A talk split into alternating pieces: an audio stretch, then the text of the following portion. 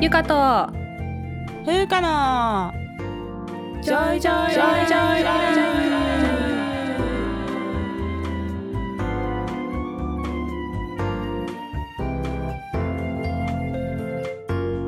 この番組ではゆかとふうか2人のジョイが日々の暮らしや仕事にまつわる小話などざっくばらんな日常トークをお届けします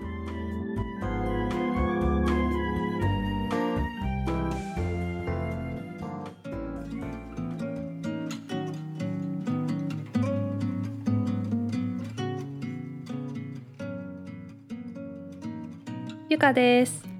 ふうかです。始まりました。ゆうかとふうかのジョイジョイライフ。今回がですねエピソード37でございます。はい。はい。最近はですねもうはい。私、ワクチン戦士なんですよ。戦士？勝手に言ってるだけなんだけど。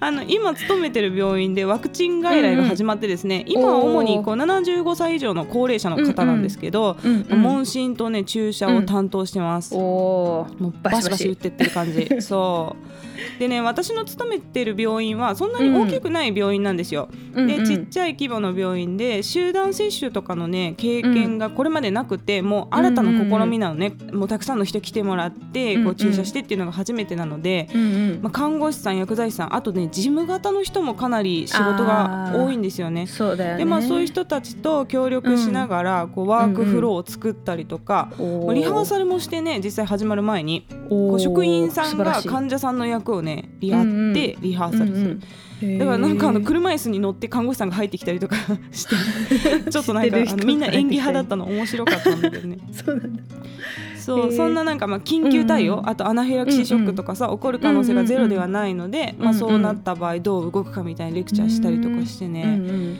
こう新しいものをやっぱみんなで作っていくっていうのはね楽しいですね。でもね。そうだね、うん。ロジスをね作っていくっていうのはね。そうそうそう、んんでなんか私ティーリーズで働いてた時も実はね あのオープニングスタッフって言ってああのある店舗のところにに入っていくんじゃなくて新しく店舗を立ち上げるっていうスタッフだったんですよ。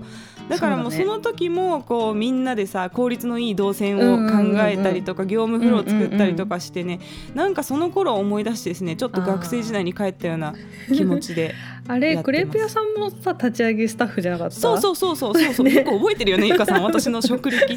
食歴そうなんです。あのコーヒー屋さんの後クレープ屋さんで働いてた時もあったんだけどね、その時ももうオープニングスタッフだったんで、そうだね。やっぱなんか意外とそういう経験が生きてきたりとかするんですよね、うんうん。こう医師になってからね。そうね。でまあたくさんの人にさどんどん打っていきたいんだけど、うんうんやっぱ待合室で密を作っちゃいけないっていうのがあって、うんうんうんそこのこうジレンマというか、ねうんあのね。接種が早く行ってもやっぱ15分待機とかがあるので,、うんうんうんでその間密にならないようにとかねいろいろ工夫してるんだけど、やっぱりねあのワクチンどんどん打っていけばこううん。収束していくっていうのが分かってるじゃん、もそうね。他の国の状況から。そうだね。だからこうスタッフのモチベーションもやっぱ高いですね、これやっていけばなんとかなるっていうのがあるから、うんうんうんなんか聞いた話によると沖縄のなんかあるところでクラスターが発生してるみたいなんだけどある施設で、うんうんうんうんでもそこでかかってるのはやっぱり予防接種してない人がかかってんだって、あーなるほど、ね、2回終わった人はかかってないって言ってるから、うんうんうんうんやっぱりちゃんと効果は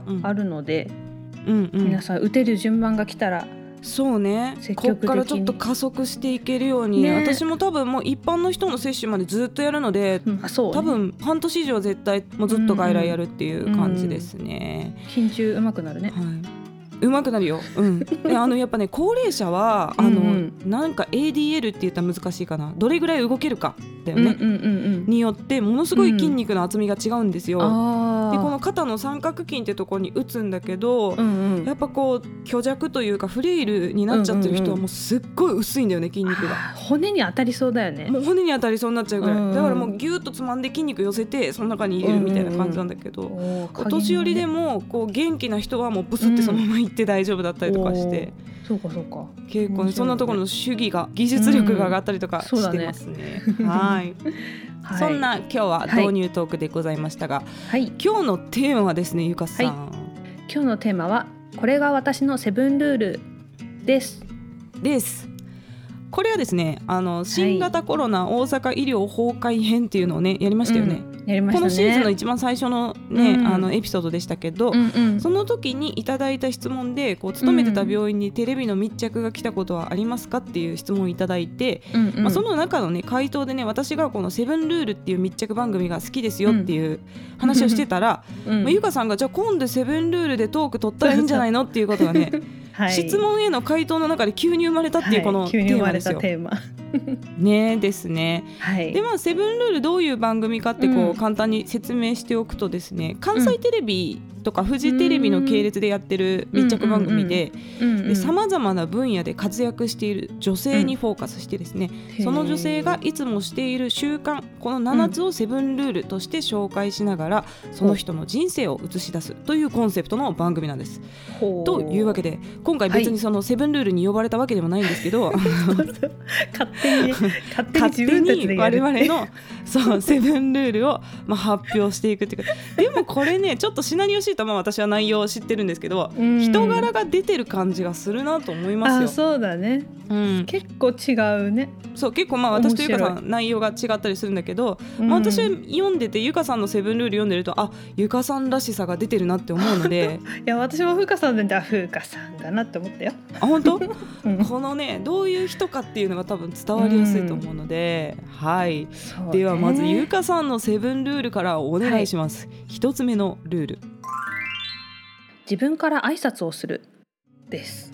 確かにね。確かにゆかさん 挨拶するよね。挨拶ね、そう。これはね、うん。もう中高時代からずっとうん。うんずっと続けてることなんだけど、まあ、中高が結構挨拶厳しかったっていうのもあるんだけど、うんうん。まあ挨拶はねあの全ての人間関係の始まりだと思ってるので、うんうんうん必ず、まあ、なるべくこっちから挨拶をするようにしてて、まあ、今こっち来てからもしてるし、うん。メールとか LINE とかでも挨拶から始まるので、そう。ゆかさんは絶対ちょそうお疲れ様とか ヤッホーみたいな。そうそうおはようとかね。もはやヤッホー挨拶かどうかわかんないけど。あいやいやちゃんと挨拶から始まるなっていつも思ってた私。も本当？う私結論しか送らないから。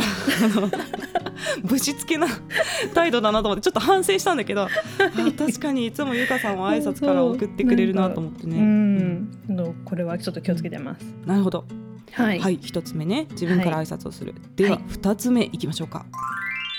人が集まるところは笑顔でいる。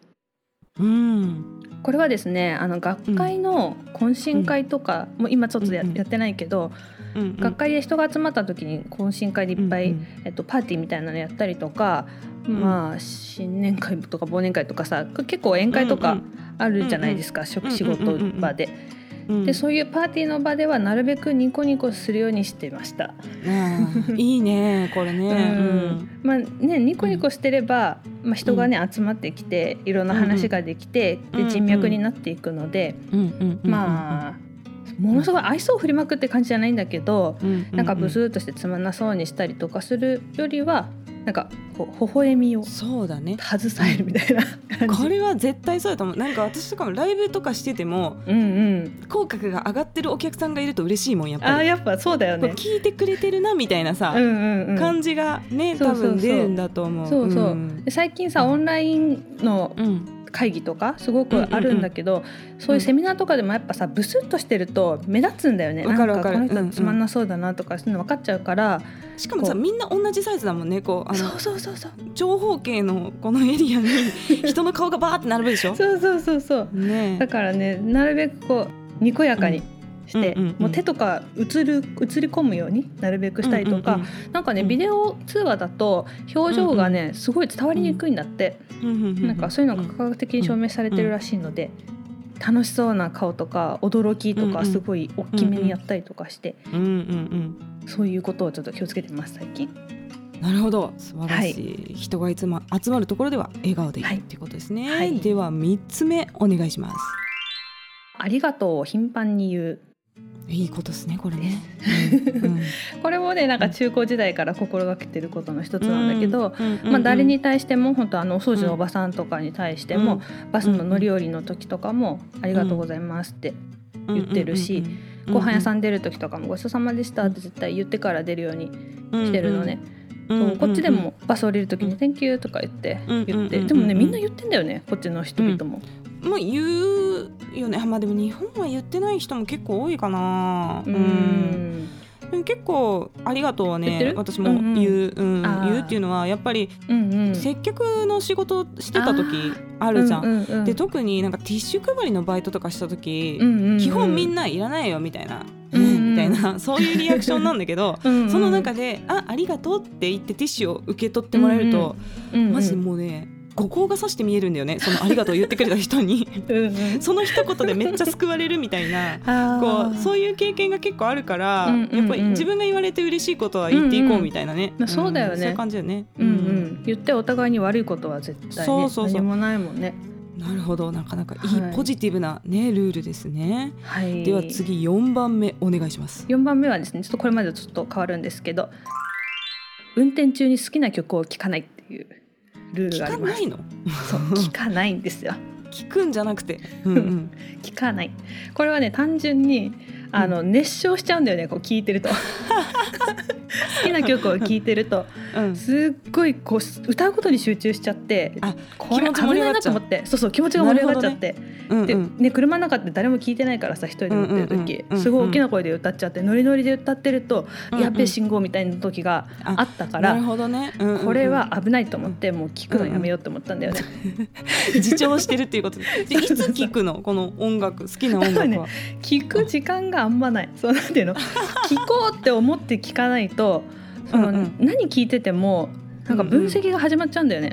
あーはーはーこう日本語の曲でも歌えるようになりたいとかなってこう、うんうんうんうん歌いたくなっちゃうし、うんうんうん洋楽とか k p o p とかでも歌詞を聞き取ろうって頑張っちゃうし、なるほどね、うんうん。うん。で昔あの音楽をまあやってたのでクラシックを聴いてもなんかこうスコアをなんか思い起こすみたいな、ベースラインがこれみたいなバイオリンがこれとかなんか。働き始めちゃうんだ そっち脳がに働き始めちゃうの。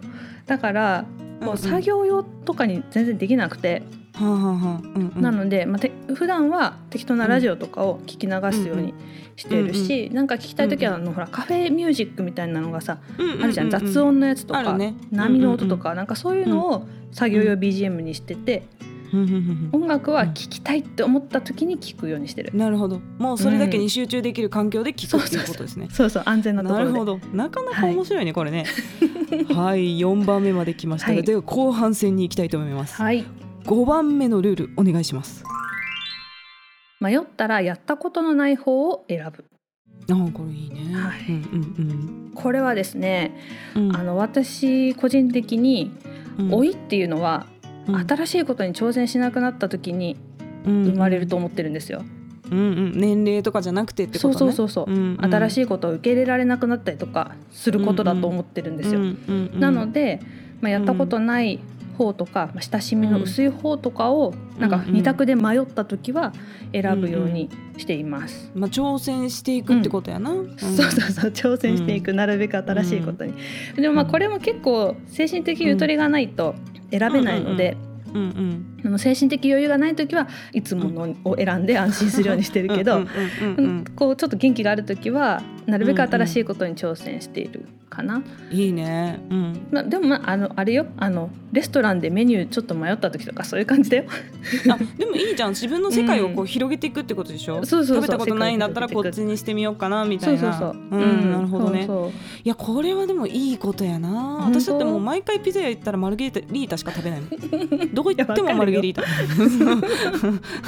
考えるのがめんどくさいからそっちみたいになっちゃうから、あちょっとこれは私も取り入れていきたいなと思いましたね食べたことない方を食べうんるみたいな、食べたことない方ちょっその程度だけと食べてみるっていう。ね、うんうん。でそれでね合わなきゃ合わないでねまあ合わなかったなって思って終わりだからいいんだけど、そう。うん。でもまあ仕事の時はねあの臨床とかでやる時はさすがに一人の時はこう初めてやることとかはやらないようにしてる。に。危ない。危ないよね。経験ある人の意見を聞きながらやらないと。ね、そうそうそう、ん。一人でしかいなくて迷った時はやったことあることをあの仕事ではやってましたけど、うんうん。うんうん、あの人命が関わらないところではあのやったことないところ そうそうそう。人。命が関わらないところよね。なるほど。ありがとうございます、はい、ではですね6番目のルール、お願いします。なるべく一時情報に当たるああこれなんか結構職業柄っていうところあるんじゃない？そう職業病だと思うの、一時情報っていうのはそもそも何かというとっていう。まあソースみたいな感じ。そうそう出どころっていうの？そうそう出どころかけるソースじゃなくて。じゃなくてそうそねう。情報の出どころだよね。出店。ね、うんそうそうそう。んに当たると。そうでまあもうニュースとかってさ、まあ、それ自体がもう二次情報なんだよね、うんうんうん。だからまあ医学的な情報はさもう我々常に一次情報に当たるように、うんうん。まあ、気をつけているじゃないですか、ね。教教科書を見たりはするけど、ううんん、うんうん。そうそう。でまああれと思ったりとか普通のニュースでもうんうん。なんかセンセーショナルな見出しとかにな、うん。を見た時にはなるべくうん。一次情報に当たってそうだね。自分で解釈するようにしてうんる。うんうんうん。大事なことやな、うん。どうしてもやっぱ特にタイトルとかさそうそうそう切そう。り抜き。二次情報のさらに切り抜きだから、もうかなりこう記者の主観が入ってるよね。こう新聞とか雑誌のタイトルというのは、うん。そうなんですよ。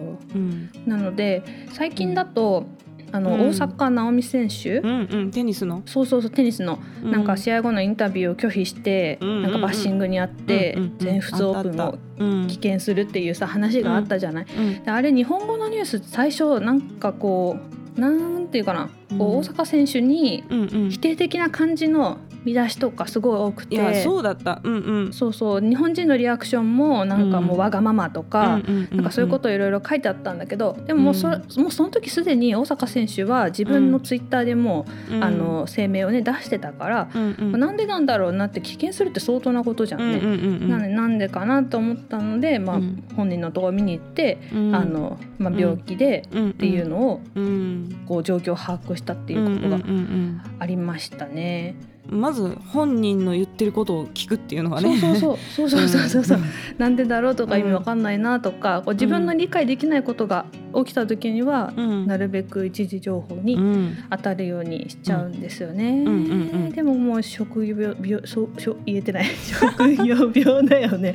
職業病だけど職業がこう活かせてるっていうことでもあると思う。あまあそうだね。ん。そう。ちゃんと正しい情報をね、うん、うん。うん。うん。に当たりに行こうとするっていうことですね。そうそうそうそうはい。そうそう。はい。ではゆかさんのセブンルール最後七つ目のルールお願いします。7つ目はね若干無理やり生み出した感あるんだけど できないことに対して言い訳をしない。でもできないことはできないっていう。ちょっと長いですけど。うんこれはねこっちに来てから、まあ一番気をつけてることなんだけど、うん。特にね英語ができないのであんまり。うん。まあそれはネイティブじゃないからね。なのでそうそうそうそう。なのでうん。それをねあんまり言い訳にしないようにしています。うん。ううーんんなんだろう。できないからとか、うん。やったことないからとか、うーんうまくできないっていう言い訳を先に作らないようにしてる、うんうん。まあ自分で勝手に限界を決めないっていう意味でもあるよね。ああそうね、うん。そうかもしれない、そう。うんうん。そうそうそう。うん。でまあでも、まあ、できないこととか、うん。できないのはしょうがないしうんうん。できないって言わないことによってなんていうの、うん。不利益が生じることもあるじゃないですか、そうんうん。知らないって言わないことによって、うんうんうんうん。まあ、あの特に医療の現場ではね、うんうんうん。なのでそういう時にはちゃんとあのできないことはできないって言うけどうんうん。英語ができないから私はうまくいかないとか、うんうんうん。これやったことがないからうまくいかないとかじゃなくて、うんうんやったことないだけなので、うんうんうん。やればいいじゃないっていう感じ。なるほどね、う んそこでこう自己否定に持っていかずに、うんうん、それが卑屈にならない、英語ができない。ことでうまくいかないとかそうそうそう。いうふうにこうそうそう。んならないっていうことですね。うん。そうそう。日本人すごい多いからもう、うん。いや私の英語ちょっと下手なんでみたいなのをうんうん。先に言っちゃう人がすごく多いんだけど、うんうんうん。それってねもったいないなって思うので、うんうんうんうん。私はと別に本当に全然喋れないんだけど、うんうん。あの関係なく、うんあの堂々とするようにしています。素晴らしいですね。いやいいルールだったかもな、ゆかさんの あの真面目なこう真面目真面目で真摯なキャラクターが出ている。でゆかさんのいいところは あの、ん。ベースがすごく真面目な人なんです。もうみんな分かってると思うんだけど。なんだけど、ね。あのねたまにちょっと抜けてるところがあったりするのがねゆかさんの魅力なんですよ。こう ありがとうございます。面白い。で面白くてそこがなんかガチガチ真面目じゃなくてこうソフトな部分もすごい持ってるっていうのがこのセブンルールにね出てるっていう感じがしましたね。まとめです。あありがとうございます。座長のまとめみたいになってる。はいま ありがとうございます。はい。はい。では次風花さんの番になります。これはね、はい私見た時うんね、うん。いやすごいなと思ったなんか、え本当に？うん、どのあたりがすごいのかちょっと、うん、あれ一人ずつずつ言っていきましょうか。はい、一つずつはい聞いていきましょう。はい、はい、まず一つ目は。家事は可能な限り簡略化するはい、はい、これはね私家事が好きじゃないんですよ。言ってしまったら。家事は好きじゃないけどでもさ綺麗な家に住みたいし、うんうん、やっぱり美味しいものは食べたいっていう欲望があるから、うんうん、これもねガンガンロボット使っていくってプロの手も借りていくっていうことですね。であの今日ちょっとねルンバが壊れて収録時間がちょっと遅れたっていうトラブルがあったんですけどうちはねルンバもあるし食洗機もあるし、うんちょっとハイテクなレンジ、うん、とかもいろいろ買い揃えて、うんうん、もう家電はハイテク系で揃えてます。であとはもうテイクアウトそれから冷凍食品とかもバンバン使ってって、うん、もう、うんうん、あのあまり家事に時間をかけないっていうのがまず一つ目ルールですね、はい、そうね、時は金なりですからね。そうそうそう。そう、うん、嫌いなことにかける時間はなるべく少なくするっていう、いやそうだと思います、はい、では二つ目は？体のメンテナンスをしっかりするっていうことですね。はい、偉いなこれ今日も行ってきたんですけどピラティス、はい、月2回ぐらいあの私はピラティスをあのやっててレッスンを受けてて、でもあと自主トレ、筋トレとか、まあ、ピラティスも自分でトレーニングは基本毎日やってますね。であと月12回はこうセラピストの友人にがっつりこうほぐしてもらってっていうことをやってあとね、皆さん意外と言ってないかもしれないですけど歯医者に行った方がいいです。いやそうそう。本当に、ね、歯は本当に症状が出た時にはもう結構やばい状態になってるっていうのが歯なので。もう私は何ともなくても3か月に1回は歯科に行ってこうプロにクリーニングしてもらってっていうことをね、うんうん、してます。そうですか、はい、素晴らしい。やっぱり体のメンテナンスは時間とお金がかかるんだけど、うん。うん、そこにねやっぱしっかり投資していくと体調とかもやっぱり安定するから、うんうん、結局なんか回り回っていろいろ早いみたいな、うんうんうん、疲れ切っちゃってから回復しようと思うとやっぱもっともっと時間かかっちゃったりするから、うん。ね、まあ、疲れない体を作っていくっていうのが特に30代以降、重要なってきますね。ねはい、この間ネットで見たけどあの、やっぱ疲れてからだと回復するまでがすごい時間かかるんだってね。そうそうそうだから基本症状がないうちにもう私もその友達にケアしてもらう時も別に何も体辛くないっていう状態でも行ってる、うんうん、もう定期的に必ずやってもらう。いうん、もう徹底した予防ですね。予防です。はい。では次3番目。AI にお任せして好きな音楽と出会う。おこれ音楽系のあれなんですけど、今うちにね、スマートスピーカーって言ってあの Google の話しかけると音楽流してくれるス,、マートスピーカーとあとまあ携帯で iTune とかね使ってるんですけど、自動再生機能っていうのがあるんですよ。で、うんうん、1曲なんか今日こういう気分だなっていう曲を代表的な曲を何か選ぶと、うん、その後ね自動的に関連曲を流してくれるっていうのをやってくれて、こう掃除の時とか、あとこう散歩の時とかね、適当にこう聞きながらこう歩いてるんだけど、結構これで AI はすごい、やっぱ私の好みを完全に熟知してて 君これ好きやろみたいなやつをね進めてくれるんです。でこれでかなりやっぱり、で聞いたことのない国の音楽とか出てくるんですよ、フィリピンとか。へそうなんだ。東南アジア系のアーティストの曲が出てきたりとかして、意外とそれがこうバチッとはまってねそれをこうボイストレーニングでこう歌ってったりとかしてます。はい私はあんまりこの AI おすすめ機能って使ったことがなくて、うんうん、なんかなんとなくさこの有線かかってるみたいなイメージだったのね。そういう感じじゃなくてなんかもういろんなジャンルから引っ張ってきてくれるそうそうそう勝手に引っ張ってきてジャンルって国とか。そのなんかポップスプレイリストとかいうのに限定すればそのプレイリストで流してくれることもあるんだけど、うんうん、単なる自動再生っていうのがあって、うんうん、でも何か一曲選んだらそこから違ういろんなアーティストをこう順番順番で流してくれるっていうのがあって、面白いね。それをよく活用しています。はい、私もちょっと試してみようかと思いました。やってみて。はい、やってみます。はい、はい、では次4番目。セカンドオピニオンを活用するっていうルールです。これも若干こう職業病的なところがあって。セカンドオピニオンってまあ実際何かっていうと、まあ、よく病院で使うのは、まあ、一つの先生、まあ、一人の先生の診断とか、まあ、治療内容にちょっとこれは納得がいかないなって思った時に他の先生の意見も聞けるっていうことで、これはいずれトークテーマでもね扱おうかなっていうふうに思ってるんですけど、うん、ね、まあ、これを実生活に落とし込むとどういうことになるかというと、まあ、一つの意見だけを盲目的に信じないっていうことですね。なるほど。で、まあ、特に、まあ、医学に関してはいろいろもう自分で判断できるんだけど、まあ、ボイストレーニングとかさあと DTM って言ってこう音楽を作るような作業っていうのは私もど素人なので、やっぱそういう時でも一人の先生だけじゃなくて他の先生の意見とか、あと本とか、そういうものも調べて自分に合う方法を探していくっていうことですね。なるほど、はい。こう基礎を知る感じじゃない、うん、なんかこういろんなところのいろんな先生の意見を聞いてその先生たちに共通してることを抽出してくる感じっていうかさ。そう、うん、だから複数の先生にやっぱり同じことを言われたらそこができてないっていうことになるし。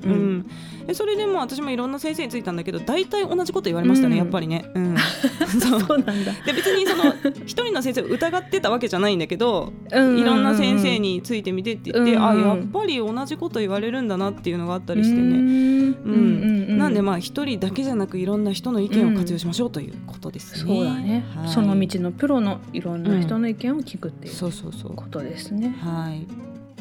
ではでは後半戦いっていきましょうか。はい。次5番目。5番目のルールはですねこれは仕事のはい、あのルールなんですけど患者さんとの雑談をカルテに書き留めるっていうことをねずっとやってますこれは。これは素敵ですね。これねあの医学的なことはもちろんカルテに絶対書くんですよ。どういう治療をしてるとかそういうことは書くんだけど、すごいどうでもいいこと、うんうん、あのナス植えたとか。そういうなんかちょっと旅行行ってくるとか、まあ、そういうことをちょっとカルテの端っこに書き留めとくっていうことをやってて、そうするとその次何ヶ月後かに来てくれた時にそれを見ながら「あそういえばこの間ナス植えた言ってたけどナスは元気に育ってるんですか?」とか言ってこう話すと患者さんはさ「あこの間言ってたこと覚えてたんだ」って思うじゃん、まあ、覚えてないんだけど本当は、うんう。ん、カンニングしてんだけどね。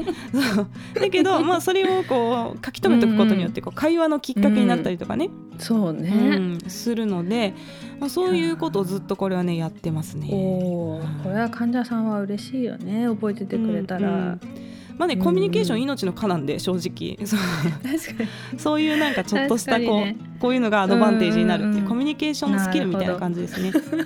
はい、人気投票したら大人気なんじゃない？これでもね多分ね同業の糖尿病内科の先生やってる人多いと思います。あそうなんだ。いい先生だねって言われる人は多分こういう工夫をこまこまやってる先生、うん、うんうん、だなと思う。そうなんだ、うん、では次6番目。何も考えない練習をするルールです。私ね基本的に脳が多動な人間なんですよ。まあ多分ラジオ聞いてたらわかるよね このめっちゃ早口だしもう常にねあれこれあれこれ考えがもう浮かんでくるタイプなんですよ。わ、うんうん、かるわかる。寝る直前までなんか妄想してたりとかするのね。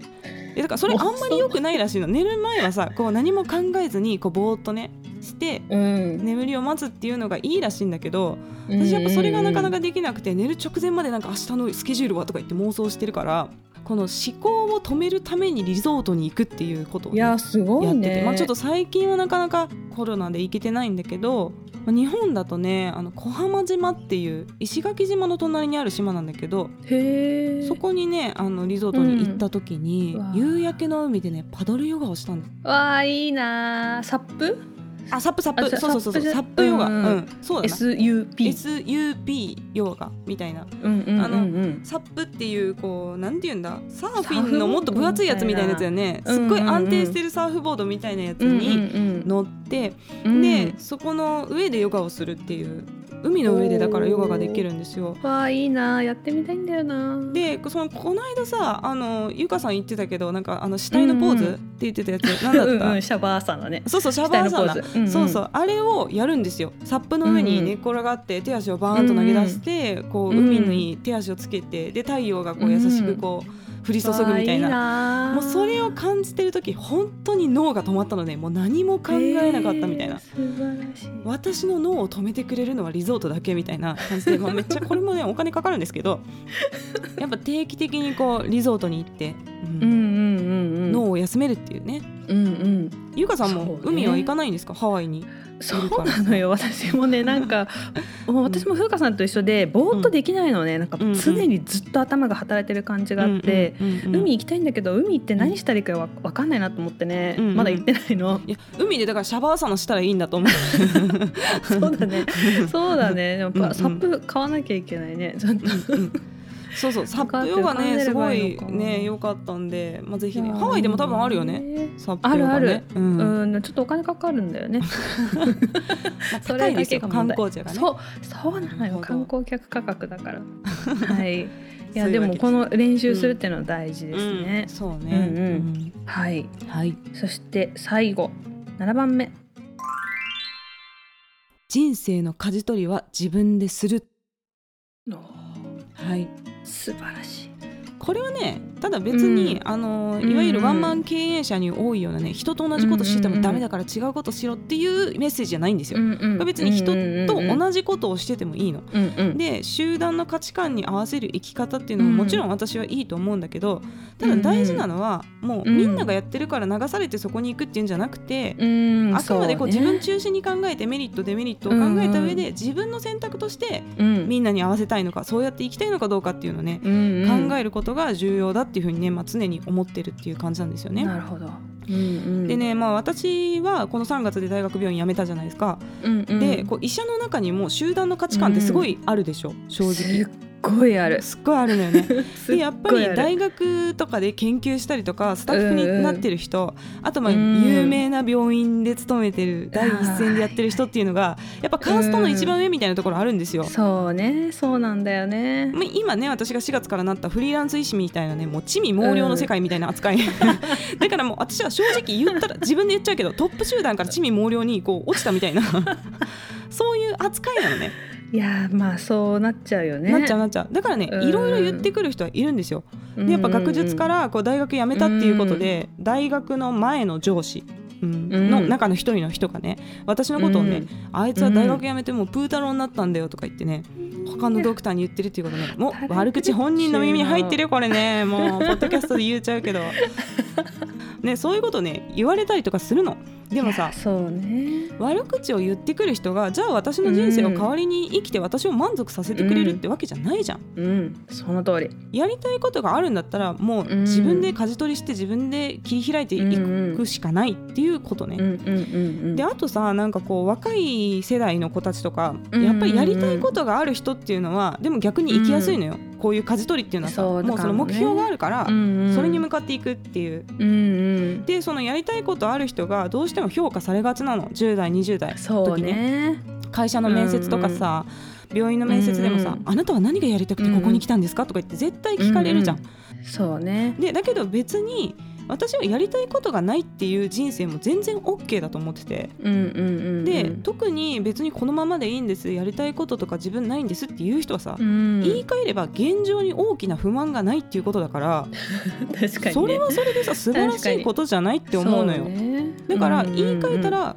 現状維持っていう目標なんだよね、それが。そうね例えばその10代だったら、うん、じゃあ今このご両親がいて家に住めてるわけじゃん、うん、じゃあこの家にこれぐらいの家に住めてこれぐらいの物件を買える年収はいくら必要なのかとかそういうところから目標を立ててって職業を選んでもいいと思うの。うん。うん、そうだね、で学校の科目とかもさ、うん、なんか苦労がないって考えたら選べると思う,、好き嫌いじゃなくて、そうだねこの理科の方がなんか簡単に感じるなみたいな、国語とかちょっと難しいけど理科簡単だなって言ったら、簡単の方を選べばさそれが得意なことにつながってるかもしれないじゃん、そうそう。だからなんかそのやりたいやりたくないとかじゃなくて自分の感覚にねどれだけ素直に生きれるかっていうことが大事だと思うのね、だから自分のがどう感じているかっていうことを常にちょっと頭の片隅で感じながら生きてみる、うん、とおのずとこう自分を大切にする答えっていうのが出てくるかなっていう、まあ、ちょっと語りました。なるほど。すごいないやでも大事だよね。そう。なんていうかなこのキャリアキャリア思考っていうかやりたいことが常にないといけないっていうのって、すごくこの医学部っていうかさ医者界隈の悪いとこだと思うんだよね。そう悪いこと、うんうんまあ、良くもあり悪くもあると思うの、そうそうそうそう、これはねこっちのあの学生さんとかインターンの人とかに聞いてもそうだけど、うんうん、やっぱりこう、うんうん、何年後にはこうなっていたい何年後にはこうなっていたいみたいなのをすごい考えなきゃいけないんだって、うん、もうそれがもう何思考の癖みたいな。でその、何に重きに置くかのバリエーションが多分アメリカはすごく多いんだけど、うん、日本だとやっぱさ、うん、臨床ドン研究ドン、みたいな感じだから、それ以外の人が受け入れられにくいっていうところはあるよね。だけど、まあそうそうな何を言われても気にするなと、そう気にしない。大丈夫。アウトローのロールモデルにはもう私がなってるから。もうだからみんな気にすることないよ、うん。そうね。まあ、そういう感じで、はい、人生の舵取り自分でしていきましょう、ということですね。風花さんのセブンルールでした。はい。ありがとうござい。ました。なんかあれでしたね。うん、なんてい。うかな風花さんのはこう、ぶれないよね。すごい自分の軸がドンってあって、うん、ぶれてない感じがすごくする。うんうんうん、昔から。なんか昔からね。もうなんかあのずずずしいのよ。生き方がずずしいから。悪く言うとね。そうそうそうぶれないってすごい大事だから本当なんか羨ましいなと思う、うん、なんかもう私なんかブレブレだからさもうなんかそうですか？うんね、何がやりたいかよく分かんないみたいな感じで なんていうの？自分の人生を舵取り結果的にしてるけど、うんうんうん、迷いがすごい多いから、うんうんうんうん、なんかあでもいつも勇気をもらっています。いやいやありがとうございます。そんな 励まし合いの放送みたいになってきましたけど。本当、ね、はい。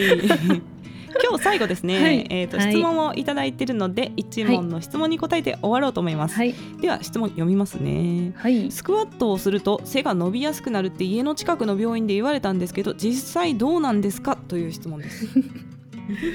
これはどういうことなんだろうね。うんうん、なんか私こう初めてこの言説を聞いたんだけど、うんうんうん、なんかちょっと調べたらなんか運動すると成長ホルモンが出るから成長期の方は骨が伸びて背が伸びるっていう理論でこういうこと言ってる人がいるらしいっていう情報は手に入れたんだけど本当かと思って、まあ骨といえば 骨といえばじゃないね。ホルモンとか成長といえばね ホルモンのあ 専門家であられる風花さんの。そうそう。この間ねあれだってね身長の質問いただいて。あそうそうそう。ね時もそうだったけど、ねうん。うん、なので風花さんがちょっとしら詳しく調べていただいたみたいで。これねいやでもそんな調べてないんだけど、うん、あのざっと論文検索をした感じでは、うんうん、まあ、そういう研究はされてないので科学的根拠っていうのはないです、うんうん、ただ身長の研究ってすごく難しいんですよ。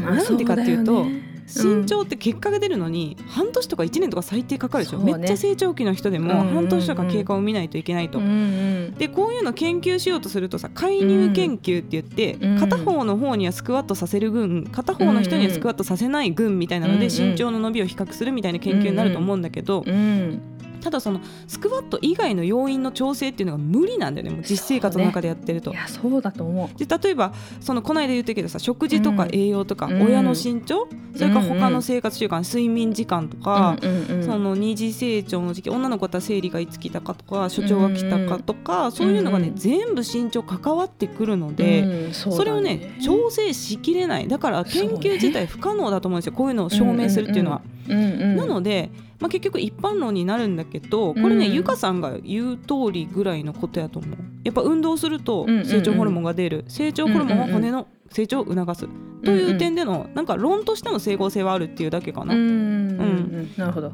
可能性はなくはないよっていうそうそうそうそう、うん、だけどスクワットである必要はないと思うね、うん、運動だったら別に何でも 成長ホルモン出るからね、サッカーでも走るでも全身運動でも何でもいいと思うんですよ、うんうんうん、ただあのスクワットっていうのはちゃんとこう正しいフォームでやるとですね、足の前面背面それからお尻腹筋背筋とかもね、鍛えれるんですよ、うんうん、そうだよね。だからその場でできる運動の割にはかなり運動効果が高いっていうこともあって、うんうん、まあ、そういう意味でね特段の運動習慣がなくてもスクワットすれば運動したことになりますよ、で運動は慎重にいいですよ。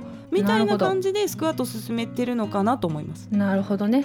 今家にいる時間長いしねそうそうそう。で、外もさ走り回れるかとかなんか部活とか入ってない子とかもいるじゃん、うん、そうね。だからそういう子でもできる運動っていう意味ではスクワット結構ね、うん、運動効果は高いと思う。そう、うんうん、なんでまあまとめると、はい、スクワットすると背が伸びやすくなるんですかっていう言説はですね、うん。はい、間違いとは言えないが特に科学的な根拠もないというような感じですね、うん、なんで悪いことはないと思います、うんうん、そうね。運動習慣あって悪いことはないからね、はい、はいそんなわけで今回エピソード37お送りしてまいりましたがですね、はい、次回エピソード38は、はい、医学部の面接試験のポイントは？です。というわけですねまた医学部受験系の話をもう一回するんですけど、ね、ちょっと久しぶりに。これもねいただいた質問が、うんトークテーマになったみたいな感じですね。そうですね。実際の面接試験っぽいような内容を質問で送ってくださった方がいるので、うん、ちょっとそれを質問に答えるっていう感じじゃなくて、今回はトークテーマに格上げ、はい、格上げてたあれやけどトークテーマとして扱わせてもらおうと思います。はい、はい、またですね感想や質問などありましたら、はい、ゆか .fuka.gmail.com までお願いします。yuka.fuca.gmail.com です。はい匿名で送りたい方はマシュマロを投げるリンクを貼っておりますのでそちらからぜひお願いいたします。はい今日もでは聞いていただいてありがとうございました、ありがとうございました。バイバイ